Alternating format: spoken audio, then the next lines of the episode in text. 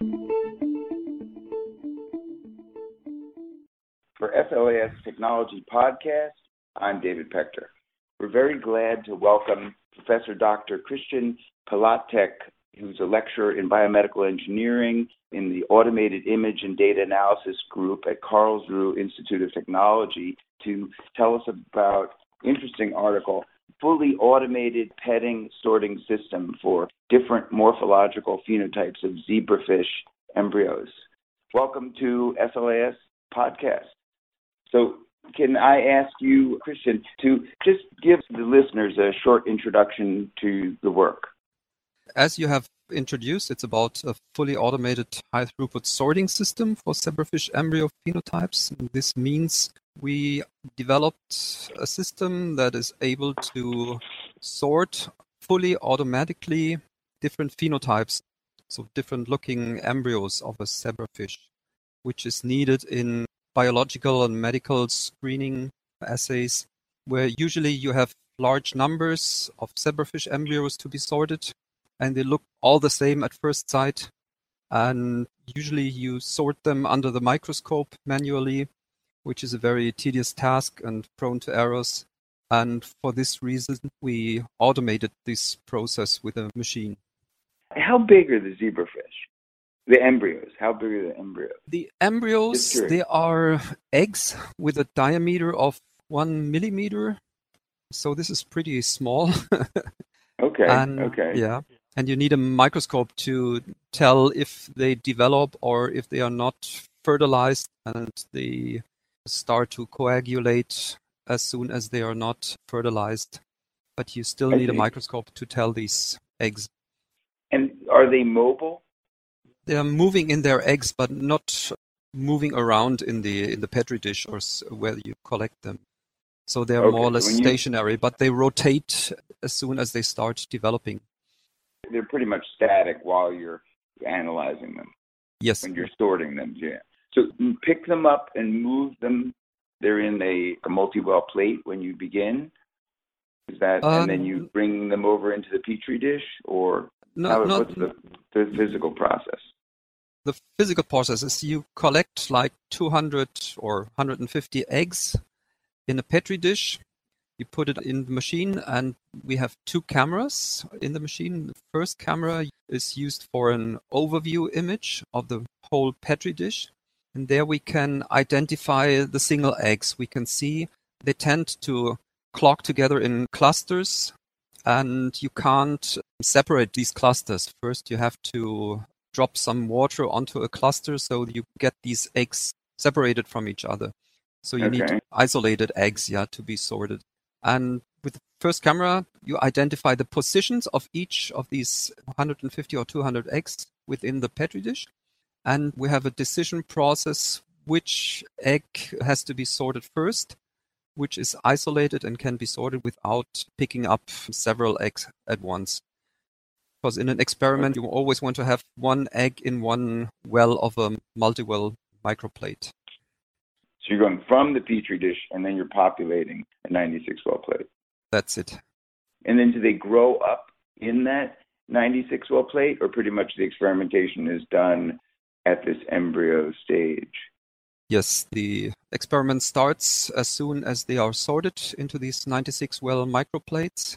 And either you put some compounds into the wells and watch the reaction of the eggs, how they develop, if they start moving, or if they show some malformation as an indication for a toxicological effect.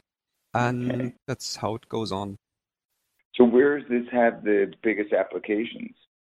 Well, as I mentioned before, in many screens you need large numbers of zebrafish embryos. For example, in toxicological experiments where you have, say, 1,000 or 3,000 compounds to be tested, and you want to test each compound with different concentrations to the embryo.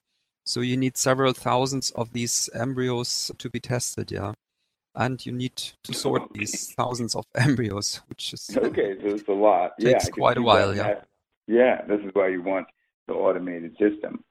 Yes. And, and you were explaining that there's like a manual final step where some things are indeterminate So how does that work? Are those embryos sequestered somewhere, or they're just populated into the 96 well plate and then flagged as certain wells that have to be rechecked? Explain a little bit more about that. They're sorted into these 96 well microplate. You can decide if you just want to have one egg inside, or two, or three, or five, whatsoever.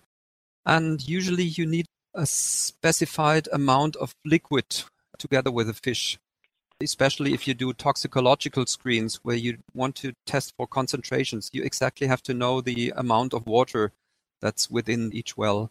And then you start your experiment, yeah. But there's no manual step at all. The only manual oh. step is just to insert the petri dish with the eggs at the beginning and to take off the 96 well plate at the end of the sorting process. So uh, everything is oh. fully automated. Oh, I see. And how long does it take to populate a 96 well plate? Well, it depends on the number of zebrafish to be sorted, of course. And if you just want to sort one in each micro well, it takes, it depends between 10 to 15 minutes. And another oh. criteria oh. is how we want to sort different phenotypes. So some of the zebrafish, they look very much alike natural zebrafish, so-called wild type zebrafish. And if they look very much alike, it's, it takes longer because you have to be sure that you sort the right phenotype. This is more or less the same time that a lab worker does need to sort the embryos. But they're not doing it at the time. So they're off doing They can do else. it in parallel, yeah, if you need thousands of these eggs to be sorted, because okay. yeah, you can do it in parallel. You, you could use several machines and the staff of the laboratory or they can do other jobs in the laboratory in the meantime. Because thing is, they develop very fast, these zebrafish. They start hatching at 48 hours after fertilization. So the time slot is very narrow for sorting them and doing your experiments. All of a sudden, there's this great need to have, you know, yeah. you do the all, sort them all at once, which is not possible. Right? Exactly. Yeah. Yeah. Yeah. I exactly. Interesting. So, what would you say were the biggest challenges and surprises when you developed the system? The challenge is that you have to find image analysis methods to discriminate between different phenotypes. And one surprise was once we found this decision process, the next time we received the same eggs or embryos from our biologists, but they were looking very different to the first ones we received they had the same genetical modifications, but they looked very different. So we had to change our settings from the scratch and start over. And after a while, having done so for five or 10 times with different batches, we found criteria that matched most of these phenotypes. They were all from the same parents, but they all looked different. Yeah. Yeah, interesting. That was not what you expected. You no, not going in, they're genetically the same. So yeah, some subtle difference. One more thing. Zebrafish, they develop spots on their surface and sometimes these spots they look like the eyes of the fish. And so and sometimes it was hard to tell whether they develop eyes or whether it's a larger spot on the surface. Yeah. This was another hard thing. And it's in operation now. It's in use in the lab. Yes yeah What's the research environment like at Karlsruhe Institute?